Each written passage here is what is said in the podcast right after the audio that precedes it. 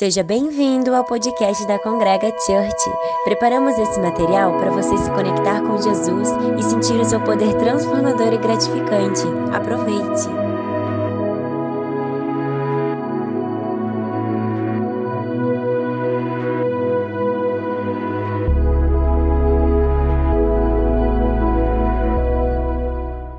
Porque ele fez nascer o sol sobre os maus e sobre os bons, e ver chuva sobre os justos e sobre os injustos.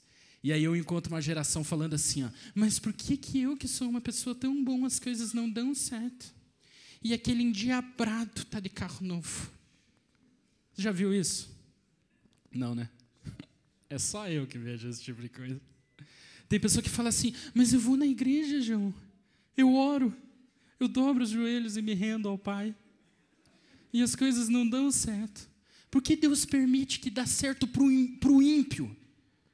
Por que, que eu vejo pessoas que nem têm Deus como crença prosperando, caminhando? Sabe por quê? Porque a nossa fé está amarrada em que não é justo as coisas ruins acontecer com nós, porque nós somos filhinhos fixados em Deus. É verdade ou não é? Vocês são um bando de sem vergonha, né? É verdade ou não é? A gente tem que ser sincero, mano. Sincero com nós mesmos. A gente fixa, a gente fixa que pessoas que dobram o joelho, que oram, que estão na igreja, muitas vezes a gente vem para dentro desse lugar, muitas vezes a gente vem para dentro de uma igreja, a gente vem num louvor como esse, levanta a mão com interesse de ser abençoado ou de fugir de algo ruim que está acontecendo. É quando o bicho pega que eu dobro meu joelho e lembro que tem um pai. O que mais tem nessa geração são pessoas que se dizem cristão, mas que vivem como ateus. Não conhecem a Cristo. Não seguem a Cristo. Mas posta a frasezinha do Salmo 123. De ladinho assim no Facebook. Senhor é meu pastor. É, é mó da hora fazer isso. As pessoas vivem de aparência e elas esquecem realmente.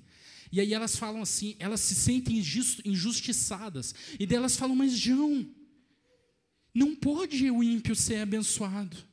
Não pode aquele ateu estar tá trocando de carro. Casou. E eu estou à procura do meu crush no Tinder. Dando match. Eu tô tecnológico, mano. Dando match. Esses dias eu entrei, eu cadastrei o Tinder, achei o Johnny lá. Aí eu, como assim, ó, Paty, como assim? Eu cadastrei para evangelizar, tá? É uma ferramenta evangelizadora. Fica na tua aí.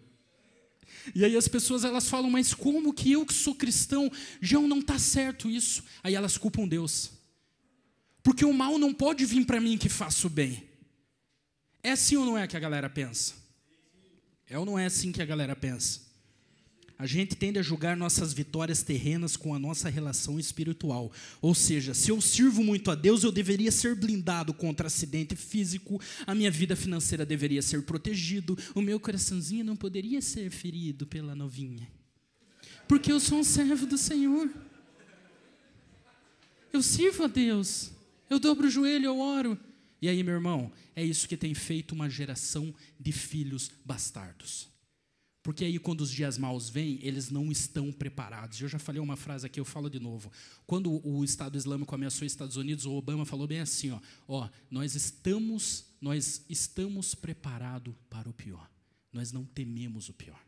Você tem que estar preparado para os dias ruins, porque eles vão vir. Aí você fala assim, João, mas não é justo. Daí Mateus vai falar assim, ó, que o sol ele vai nascer o justo e o injusto que a chuva vai cair para o filho e para o que não é filho. E aí eu quero chegar num tema com vocês que é Deus te leva a dor, desculpa, a dor te leva a um destino. E nós vamos falar sobre isso hoje, meu irmão. Sabe por quê? Porque o dia ruim vai vir. Ele vem para mim, mano. Ele vem para você. Ele vem até para o padre Fábio de Mello. Que é mó da hora aquele padre. Ele postou que nem rezando da para Naruto. E aí o povo começou a xingar ele e escrever embaixo: se Naruto fosse bom, tava na Bíblia. Tem que chamar esse padre para pregar aí, digo. E os dias ruins vão vir, só que é a maneira como você lida com isso. É a maneira como você vai tirar um aprendizado disso que vai dizer quem é você nessa terra. Sabe por quê? Porque Deus ele é nosso pai. E eu sou pai. Eu e a Paty a gente tem dois filhos, Ana Júlia e o Theo. E como pai, eu já tô ligado na malandragem. Eu demorei, mas eu já tô ligado na malandragem. O meu filho quer um presente. Ele quer o Hot Wheels que custa 600 reais. A Júlia chegou e falou, pai, eu quero uma Baby Alive. Eu falei, vou comprar uma Baby Alive. 600 reais uma boneca, mano. Aí eu falei, o que, que ela faz? Ela caga. Desculpa. Mas aqui eu também cago. 600 reais uma Baby Alive. E daí, sabe o que, que eu fiz? Comprei a Baby Alive. Penhorei o rim, comprei a Baby Alive. Dei para ela. Ela usou dois meses a Baby Alive. Depois de dois meses estava jogada. Estava lá, jogada. E como pai, eu falei, ah, assim que funciona, então? Então agora eu compro a Tuida Life compra do Paraguai. Porque eu sei que, como filho, eles vão se encantar pouco com aquilo que está na mão. E muitas vezes a gente é assim. Deus já, nos deu, Deus já nos deu o maior bem que é a nossa salvação. Através de Cristo Jesus, Ele nos transformou em herdeiros, filhos e nos deu por direito o galardão, a salvação. Nós estávamos condenados à morte, Cristo nos levou à salvação. E mesmo assim a gente fala: a salvação está da hora, Deus, mas eu queria tanto aquele namorado que tem aquela barriguinha trincada. Como filho, a gente fala, ah, eu queria. E aí eu posso te falar, irmão, aí a gente vive uma geração de descontentes. Que é aquele cara que vai ganhar o brinquedo, vai brincar dois meses e vai deixar de lado e vai começar a se interessar por outra coisa. Porque a gente é a geração que admira a grama do vizinho. E a gente só admira a grama do vizinho porque a gente presta mais atenção na grama do vizinho do que na nossa grama. Quantas vezes você está admirando o que é dos outros e o que você tem na mão você vai deixando de lado. E aí casamentos são frustrados. E aí relacionamentos acabam, namoros acabam. E aí o teu emprego não tá bom, mas o que seria de você sem o teu emprego? E aí a minha namorada já não tá mais bom não, porque olha aquela novinha que posta foto lá. Mano, aquelas poses é tudo estratégia, mano. Eu tô ligado. Se virar de lado assim, ó, dá like. E aí você começa a se frustrar com o que você tem, e como filho você fica pedindo para o pai aquilo que você pode ter. Só que o pai está ligado o que você precisa. Ele já sacou a malandragem. E ele sabe que aquilo às vezes nem é o que vai te interessar, nem é o que vai fazer bem para você. E essa geração fica levando assim. E aí você vê os namoros frustrados, e aí você vê os casamentos destruídos, e aí você vê que os valores, eles foram substituídos por preços. Quanto que você vale para andar comigo? Qual que é o preço que eu tenho? Aonde nós vamos ir hoje, amor, para jantar? Nós vai comer um pãozão, um prato feito, mano. A Patrícia é louco porque nós damos rolê e comemos cachorro quente mais que nojo que tem na quebrada. Sabe aqueles cachorro quente nojento mesmo, com bacon, cheddar, catupiry? E ela me acompanha e nós vamos juntos. A gente aprendeu a ser feliz tendo e não tendo também. A gente entende o nosso Pai e sabe que o que de melhor Ele já nos deu, que é a salvação. E a gente entende algo melhor ainda, que a Bíblia diz que a gente, onde a gente pisa é por direito nosso. Então eu vou andando, mano. Enquanto tem muitos cristãos esperando o melhor vir, eu já vivo o melhor que ele já me mandou. E como filho, eu vou transformando em ouro as ruas que eles esperam de andar. Eu estou andando lá na quebrada, na favela, pisando no Itatiaia, falando: olha que bonita essa rua de ouro. Mas como assim, João? Porque isso aqui é por direito meu. E a salvação já começou. E eu já fui salvo através de Cristo Jesus. Então por que, que eu vou esperar morrer para conquistar algo que Cristo já me deu agora? Você consegue me entender? E a gente se transforma nessa geração. Que comigo não pode acontecer, mas aí Deus está falando, meu irmão, o sol vai vir para os dois. A chuva vai vir para os dois. É o que você vai fazer disso que vai mostrar quem você é. E aí eu vou entrar na palavra, que hoje na Isaia é até 5 da manhã, eu vim decidido. Falei, 20 minutos, apaga, acende, tira o microfone, eu grito. Seguindo aqui, ó, muitas vezes não valorizamos coisas simples. A maioria das vezes não valorizamos o que é mais importante, o que foi nos dado. O que temos, você já parou para cara, para valorizar você?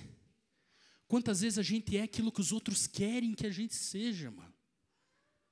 Quantas vezes a gente quer ser, a gente busca um cabelo que é da hora, que está super em alta.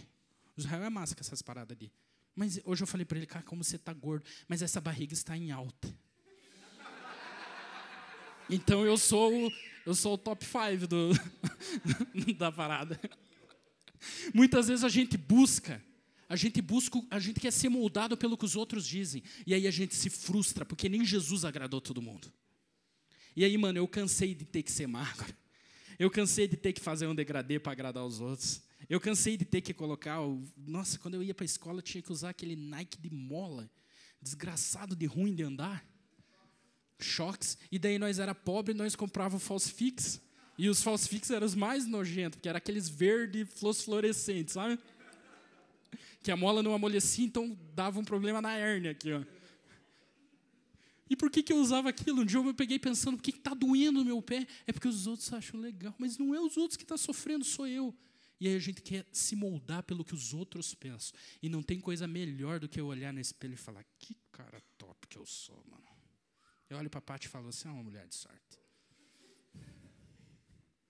Porque é isso que eu sou. Eu tenho que agradecer Ele por quem Ele me fez. Eu tenho que agradecer Ele por quem Ele é na minha vida. Pelo que Ele já me deu. Eu tenho que parar de perder o meu tempo buscando desculpas e choramingando que o outro está tendo e eu não estou tendo. Às vezes eu já tenho, está na minha mão, só que eu não valorizo. Eu pego dias e dias eu elogiando a minha mulher para mim mesmo. E as pessoas, tem gente que chega em mim e fala, mas vocês são assim de verdade? Eu falo, não. A gente sai da frente de vocês, ela vai para um quarto, eu vou para eu não suporto. Nem ela me suporta. A gente briga, a gente não se ama, é só na rede social, que dá like. E deu como like, né? Porque não serve para nada isso. Eu agradeço a Deus pela família que Ele me deu, pela filha que eu tenho, pelo filho que eu tenho. Eu fico admirando e falando que dá, está gravando, né, mano? Eu fico admirando, está gravando. Eu não posso falar da Renaudet porque a Renaudet me processou. Renaudet é da hora. Não posso estar da Renaudet, cara. Aí eu agradeço a Deus pelo que eu tenho. E quando você se torna grato pelo que você tem, você percebe que aquilo é essencial. Tem uma palavra na Bíblia que fala assim, ó, pedir e vos dar. A boa medida, recalcada, sacudida e transbordante. Aí todo mundo pensa assim, João, então se eu pedir eu vou ganhar a boa medida, recalcada, sacudida e transbordante. Não, meu irmão, você tem a tua boa medida. Deus sabe o que é o ideal para você viver e ser feliz. O recalcada, sacudida e transbordante não é teu. É para você passar para frente. É para você ajudar, é para você dar para os outros. Aí você vai entender a graça de Cristo Jesus. Aí você vai começar a ver que as coisas começam a acontecer de uma maneira diferente na tua vida. E aí eu comecei a ser grato pelo aquilo que eu tenho, pelo aquilo que eu sou. E é difícil, mano. Seguindo, Jó, agora eu vou entrar no cara. E eu quero falar sobre esse cara com vocês. Porque muitas vezes a gente fala, mas por que isso? Eu não vou mais para a igreja. Por quê, mano? Você não vai? Porque olha a minha vida, tudo dando errado. Não consigo namorar. Esse negócio de namorar, mano. Estuda, filho. Você beija, faz um beija, um supletivo. Curso de datilografia. Não pensa nisso agora, não. A gente preenche nosso coração com, com pessoas que vão ferir ele, daí depois a gente tem que achar outro para suprir aquele que feriu. E aí você tem que achar outro para suprir aquele que feriu. Daí uma hora você está tão ferido que você vai estar tá sangrando em cima de quem não te feriu. E aí quando você acha o teu príncipe encantado, ele não consegue ficar com você porque você sangrou em cima dele que não te feriu e ele só estava querendo te ajudar. E a gente se preocupa tanto com isso. E eu passei a minha vida me preocupando com isso. Será que um dia eu vou conseguir beijar na boca? E eu ouvia isso, mano. E eu ouvia esses risos de bullying. Porque, mano, Guaraci, né, mano? E agora a Disney ainda resolve abrir uma ferida antiga minha. Por causa que as minhas orelhas elas bem grandes, então meu apelido era Dumbo. Agora eu recebo gif do novo filme do Dumbo todo dia. Você vai, ai, parabéns pela atuação. O bullying voltou, mano, depois de velho. E a gente sangra em quem não merece. João 1 fala assim, ó, minha Bíblia. Havia um homem na terra de Uz, cujo nome era Jó, homem íntegro e reto, temente a Deus e que se desviava de mal. Cara, homem íntegro e reto. Homem íntegro e reto é aquele que a palavra não faz curva. Homem íntegro e reto é aquele que não tem duas palavras. É aquele que você chega nele e fala, ô oh, mano, mas vamos dar um jeitinho. Não existe jeitinho. Não existe a deixa que eu vejo. Não existe aquele que vai te trair, aquele que olha para você e fala é sim, sim ou não, não. Jó era assim. E a palavra ainda diz assim, ó: Homem íntegro e reto e temente a Deus que se desviava do mal. Que da hora que era esse mano, porque ele se desviava do mal. E nós, às vezes, parece que tem um imã no bagulho do mal, mano. A gente sabe que vai dar ruim. A gente sabe que não é para ir ali. E a gente vai lá. Sabe aquela história do Deus me livre? Mas quem me dera. Você pediu para Deus livrar e pulou de cabeça e afundou no pecado. Às vezes eu encontro esse cara e falo, está afundado no pecado ainda, cara? Deles chora. E eu estou brincando. Parei de usar isso.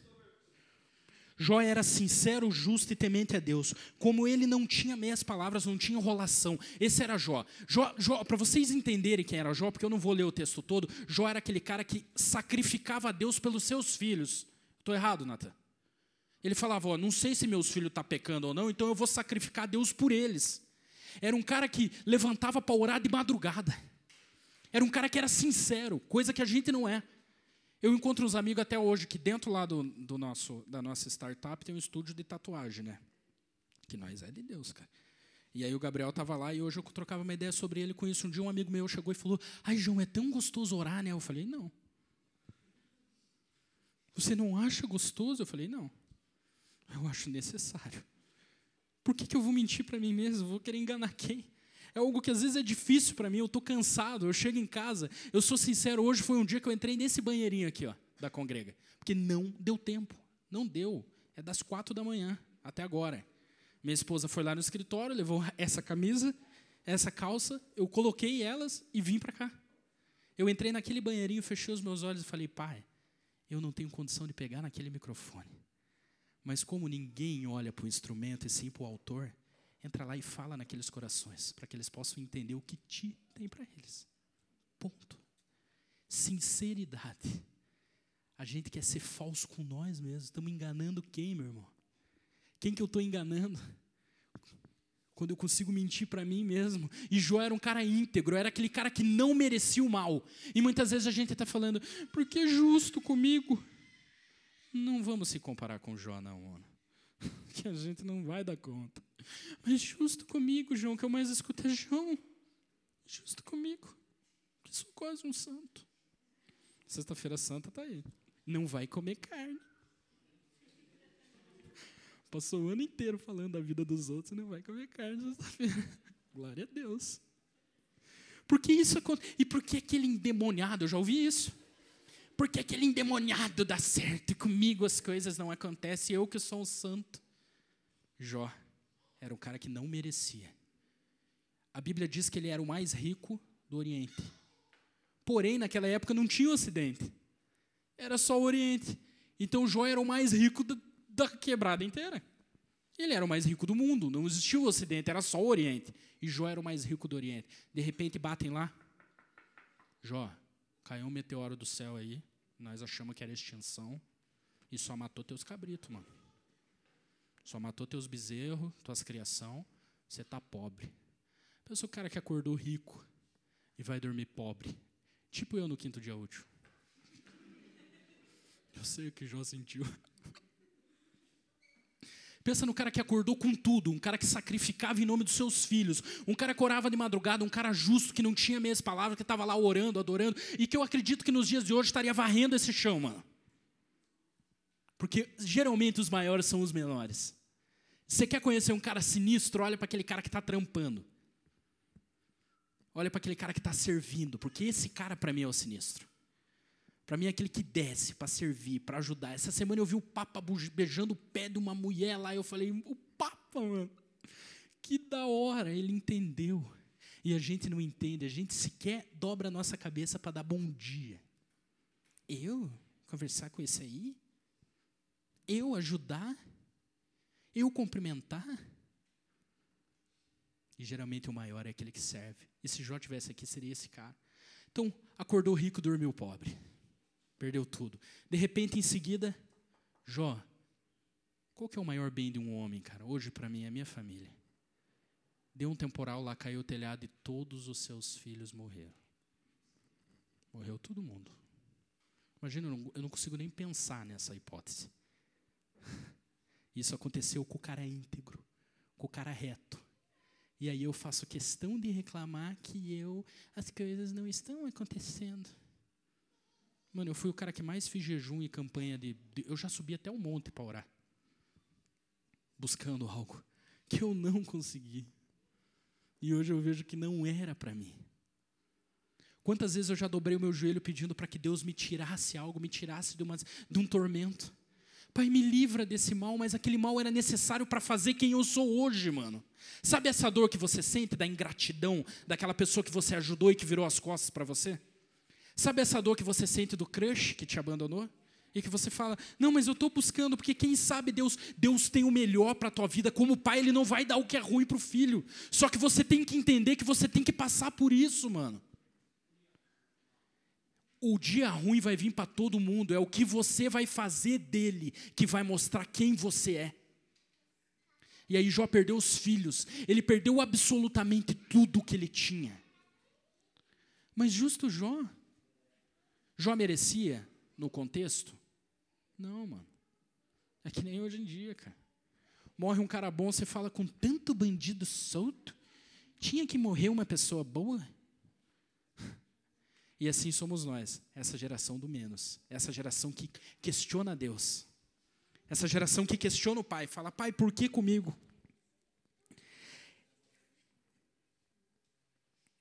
Travou o iPhone. Justo um iPhone, Deus. Se fosse um Android. Aí Jó perde tudo. Ele continua fiel. Meu irmão, o que eu quero falar para você, eu não quero fazer vitimismo de Jó aqui para tocar seu coração. O que eu quero falar para você é que é necessário o que você está passando. Quantos estão passando uma fase ruim? Tem uns que não levantam a mão, né? Mas eu fico pensando em que país que esse cara vive. Glória a Deus, está tudo bem. Quantos estão passando uma fase ruim? Tem uns que levantam assim, ó. Mano, eu estou passando uma fase sinistra. Louca mesmo. Ruim. Só que o tempo ruim é necessário para me levar para um futuro. Um amigo de Jó chegou para ele e falou assim: ó, tudo que você perdeu, Deus tem muito mais para te dar. E muitas vezes Deus está olhando para você e falando: eu estou tirando isso da tua vida, porque o que eu tenho para você lá na frente é muito maior do que o que você imaginou. A Bíblia diz: nem olhos viram, nem ouvidos ouviram, nem jamais penetrou em coração do homem o que eu preparei para você. Só que daí eu estou chorando pelaquilo que se foi. Dói, dói. A gente tem que tirar um luto? Tem. E às vezes esse luto vai durar três anos. Às vezes esse luto vai durar dez anos. Mas posso te falar? Lá na empresa tem um, um investidor. Na empresa tem um. Não, não é. E aí esse investidor é o cara que investiu, né? Que pôs a grana. E aí eu vou falar. O pagamento era dia 10, que é o dia que eu me sinto que nem Jó. E aí ele que paga. Aí na terça, no dia do pagamento, ele me manda um WhatsApp de manhã falando: meu pai morreu. Eu falei: bem no dia do pagamento. Aguenta mais um dia, né? Morre na sexta-feira. Mas tem conta para pagar. Mas beleza. Fui pro velório com ele e eu falei: o enterro era no dia seguinte. Não, o enterro era no dia do pagamento. O enterro foi às 10 horas da manhã. Quando foi 11 horas da manhã, acabou o enterro. Eu entrei com ele no carro, a gente foi para a televisão, ele fez todos os cheques do pagamento e pagou. Porque ele falou assim: a minha dor não tem nada a ver com a necessidade dos funcionários. Ele tinha todo o direito de tirar o luto dele, embora e não pagar. Todo mundo já sabia que não ia receber. Ele fez cheque por cheque e falou: a minha dor não tem nada a ver com a necessidade dos funcionários. E às vezes a nossa dor tem que ser gritada aos quatro cantos da terra, porque você tem que ter dó de mim. Olha o tamanho da minha cicatriz. Eu não sei mais o que fazer. E, mano, sabe o que, que me deixa mais de cara? É que o tempo está passando. E existem Neymares sentados no banco que podiam estar em campo. E existem pessoas brilhantes que podiam estar fazendo a diferença nesse mundo, conquistando essa geração, alcançando os corações, fazendo sucesso onde elas andam. E elas estão de luto por algo que aconteceu e elas não conseguiram curar essa ferida ainda. O que eu estou te falando é que Jó pegou uma doença. E essa doença, a Bíblia diz que ele teve que cavar um buraco no chão para se enterrar ali, porque senão os corvos do céu comiam a sua carne, porque fedia podre. O cara justo perdeu o dinheiro, perdeu a família e estava fedendo a podre. A Bíblia diz que ele coçava suas feridas com um caco de telha, até que ele recebeu uma palavra que Deus tinha muito mais para a sua vida. Deus tem muito mais para a tua vida. Essa dor momentânea vai te levar para um destino extraordinário, se você souber agir com isso. É o que eu sou com essa dor. É o que eu vou fazer dela. Eu posso ficar de luto? Pode, mano. Faz o que você quiser. Fica de luto o resto da tua vida. Mas você pode levantar desse chão, sacudir essa poeira, pegar essa cicatriz e fazer de exemplo e se tornar referência para uma geração. Vai doer, vai. Vai ser difícil, vai. Mas sabe como que você faz para curar uma ferida? Eu já tive várias porque eu morei no Itatiaia, Gabriel, tá ligado? E daí nós jogava bola descalço, então o dedo, eu não tenho o dedão. Não tenho, mano. Vou contar um segredo para vocês. Ontem a Patrícia falou bem assim: precisamos subir um passo na nossa relação. E daí dá dez tipos de medo diferentes, né, mano? Porque o que é subir um passo? Eu falei: o que, que você quer? Eu quero cortar as unhas do teu pé. Aí você fica pensando o que você fez durante o dia, né? Porque é um momento complicado para ela arrancar um pedaço do bife do dedinho e falar: ops. Só que ela não corta do dedão. Porque ela tem medo, ele é tipo Frankenstein, assim, sabe? Ela tem medo do meu dedão. Porque eu perdi ele jogando bola. A minha infância inteira correndo, me machucando. E sabe como que eu curava? E, mano, eu nunca fui esquecer. Eu fui arrancar a tampa do dedão no dia 31 de dezembro. A aula começava em janeiro. Como que eu ia de chinelo Rider para a escola, mano?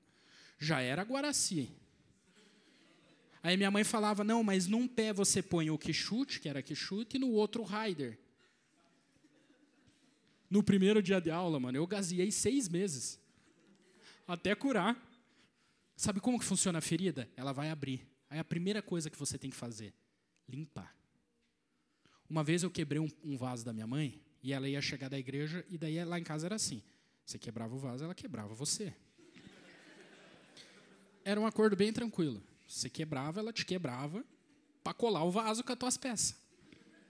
E aí eu quebrei. E pobre tem aqueles vasos que é único, que a mãe põe umas flores de cemitério pobre adora aquilo. E aquilo vai ser quebrado, ele foi feito para aquilo. E aí eu quebrei. Eu falei, minha mãe vai me matar. Então o que, que eu vou fazer? Jogar as flores fora e vou pôr os cacos no lixo antes que ela veja. Fui na cozinha e pus tudo no lixo, os cacos. Ó. Minha mãe chegou da igreja, demoniada. Até hoje eu não sei o que, que aquele pastor pregava, que minha mãe voltava demoniada. Ela chegou, amarrou o lixo e falou para o meu irmão: leva lá na frente. E o imbecil do meu irmão foi rodando a sacola. O Caco saiu e ele, a partir daquele dia, ele foi patrocinado pela Nike. Porque fez certinho o símbolo da Nike assim na perna dele. Mas foi fundo, chegou no osso. E eu nunca vou esquecer ele indo para o hospital e eu indo junto, chegando lá, pobre, né? 24 horas, SUS. E o médico falando, eu vou ter que limpar. Como? Esfregando.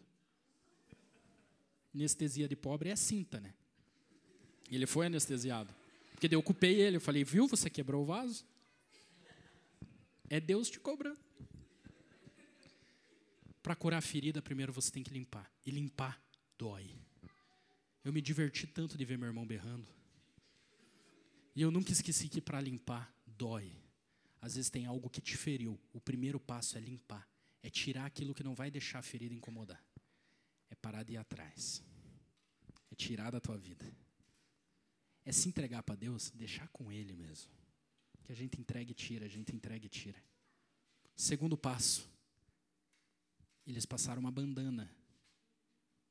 Entendeu? Porque senão fica, volta a sujar. Beleza? Terceiro passo, remédio. Qual que é o remédio para a tua ferida? O que está te ferindo? O que que, porque, cara, se está machucando, se tem uma faca fincada em você, você tem que tirar ela daí. E você tem que se afastar de quem enfiou essa faca. Terceiro passo, não podia cutucar, porque abria de novo. Aí o imbecil do meu irmão, que é um amor, tá filmando. Não é live, não, né? É. O que, que ele fazia? Quando estava cicatrizando, ele ia lá e cutucava, abria de novo. Era mais seis meses, era tipo eu com o dedão. Eu fiquei quase um ano com um par de Rider só. Ri, mano. Quase. Porque quando estava cicatrizando, eu olhava para aquela casquinha e falava: Mas eu vou tirar, tá muito feio. E eu puxava a casquinha, abria a ferida. E quantas vezes na nossa vida está cicatrizando isso aí que vai ser teu troféu, mano? Isso que você vai poder mostrar e falar: Isso aqui não me machuca mais e eu venci isso. Assim como o Jó, eu não era digno dessa marca, mas eu passei por ela para chegar num futuro extraordinário. Mas daí o bobão vai lá e arranca a casquinha e volta a doer. Porque a hora que está cicatrizando, você recebe um WhatsApp escrito: Oi, sumida.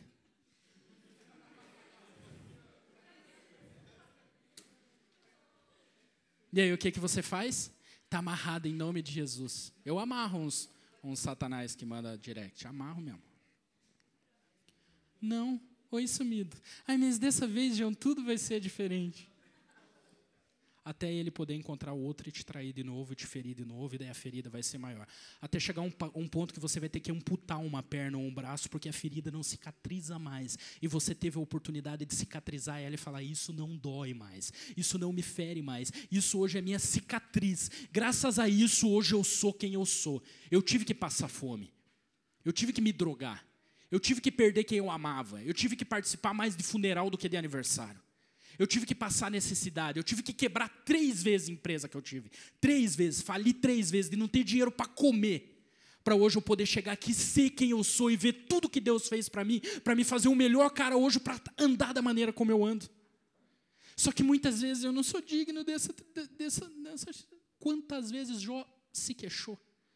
A Bíblia diz que aquela mulher que ele escolheu para casar, sabe aquela que ele deu a mão e na alegria, na tristeza, na saúde, ela falou bem assim: amaldiçoa teu Deus e morre, seu pecador. Muitas vezes, o que mais nos destrói, e a Bíblia diz que nesse momento Jó se revoltou, e ele falou assim: Nu eu saí do ventre da minha mãe, nu eu voltarei para lá. A Bíblia diz que ele chegou a querer a própria morte, maldito dia que eu nasci, porque quando toca naquele que nós amamos, aí dói, mano. Você até aguenta a treta financeira, você até aguenta a treta de sentimental. Agora, quando toca naquele que você colocou do teu lado, que você falou, oh, na alegria e na tristeza, mano. Na saúde, oh, cadê o amor? Amaldiçoa teu Deus e morre. Ele se revoltou. E para encerrar, sabe quando que Jó saiu dessa? Quando ele estava lá, enterrado no buraco, sofrendo. E aí chegaram seus amigos e falaram assim: Jó, ora por mim. Mano, se é nós, nós tinha dado um corridão. Eu perdi meus filhos, perdi meu dinheiro, a mulher me deixou. Eu estou com uma doença, e você quer que eu ore por você, você não está vendo o estado que eu estou, não. Ele não questionou. E a Bíblia fala: quando orou Jó pelos seus amigos, a sua sorte mudou. Quando tirou Jó o rei da barriga e pôs no coração, as coisas mudaram. Quando eu parei de olhar para a minha dor, para o meu sofrimento e por quanto eu preciso de ajuda e comecei a fazer algo por alguém, a minha vida mudou. O que está faltando na gente é isso. Deixa de lado. Está doendo, remedia. Limpa. Não cutuca a ferida, não. E começa a se importar por alguém que precisa de você de verdade. Amém? Amém? Amém. Que da hora. Coloque-se de pé aí no seu lugar. Vou fazer uma oração junto com vocês. Eles apagaram a luz, né? Eu quero que agora você tenha um momento com o Pai. Brother, eu vou te falar uma coisa. Eu moro lá no, no outro lado, do, do, outro lado mesmo, cara. É o, é alguns quilômetros. Eu moro lá no SIC, Cidade Industrial de Curitiba, Itatiaia. Eu venho pela BR, é longe. Eu não sei onde você mora, mas você vem de lá aqui. Tem toda essa oportunidade.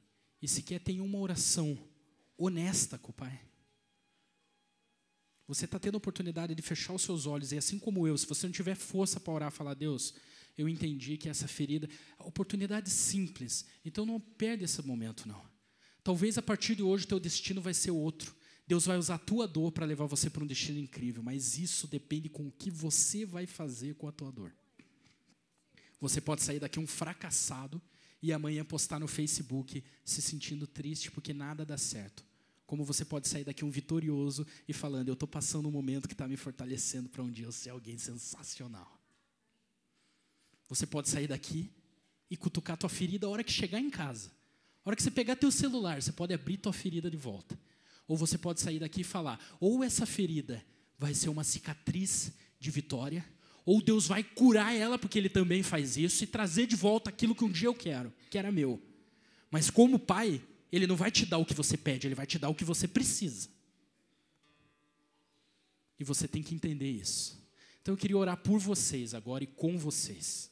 Queria que você dobrasse sua cabeça, que você fechasse seus olhos, que você aproveitasse esse momento. Eu sei que nessa noite Deus cumpriu aquilo que Ele já escreveu para ser cumprido. E eu estou muito feliz com o Pai que eu tenho, porque Ele faz quando Ele tem que fazer. Deus, eu sou grato a Ti. Antes de qualquer coisa, Pai, eu queria te agradecer por tudo que o Senhor tem feito, Pai. Eu quero te agradecer, Senhor, por esse dia, por essa igreja. Eu quero te agradecer pelo meu dia, Pai, que começou de madrugada e eu acho que vai acabar de madrugada, mas eu sou grato a Ti porque o Senhor já tem uma história para a minha vida. Eu sou grato a Ti porque o Senhor escreveu isso. Eu te agradeço pelos meus problemas, eu te agradeço pelo aquilo que não deu certo. E agora, Pai, como filho, eu coloco diante de Ti essa ferida que tanto dói. Pai, que eu aprenda que eu não tenho que ficar me vitimizando, que eu aprenda, Senhor, que a chuva e o sol vai vir para todos, Pai. Então, Senhor, que eu aprenda a lidar com esse momento. E agora, Deus, eu coloco cada um que está aqui na tua presença, Deus. Cada filho, cada lar, Pai. Só o Senhor conhece o mais íntimo deles. Só o Senhor conhece o quanto eles choram trancados nos seus quartos. Só o Senhor conhece onde dói, Pai. E que hoje, Senhor, eu possa sair daqui pessoas mudadas, pessoas diferentes, pessoas transformadas, com corações transformados. E que eu possa ouvir falar do quanto naquela noite o Senhor transformou a vida deles. E lá na frente, pessoas usaram a sua dor para se tornar extraordinárias. Em nome do Pai, do Filho e do Espírito Santo. Gente.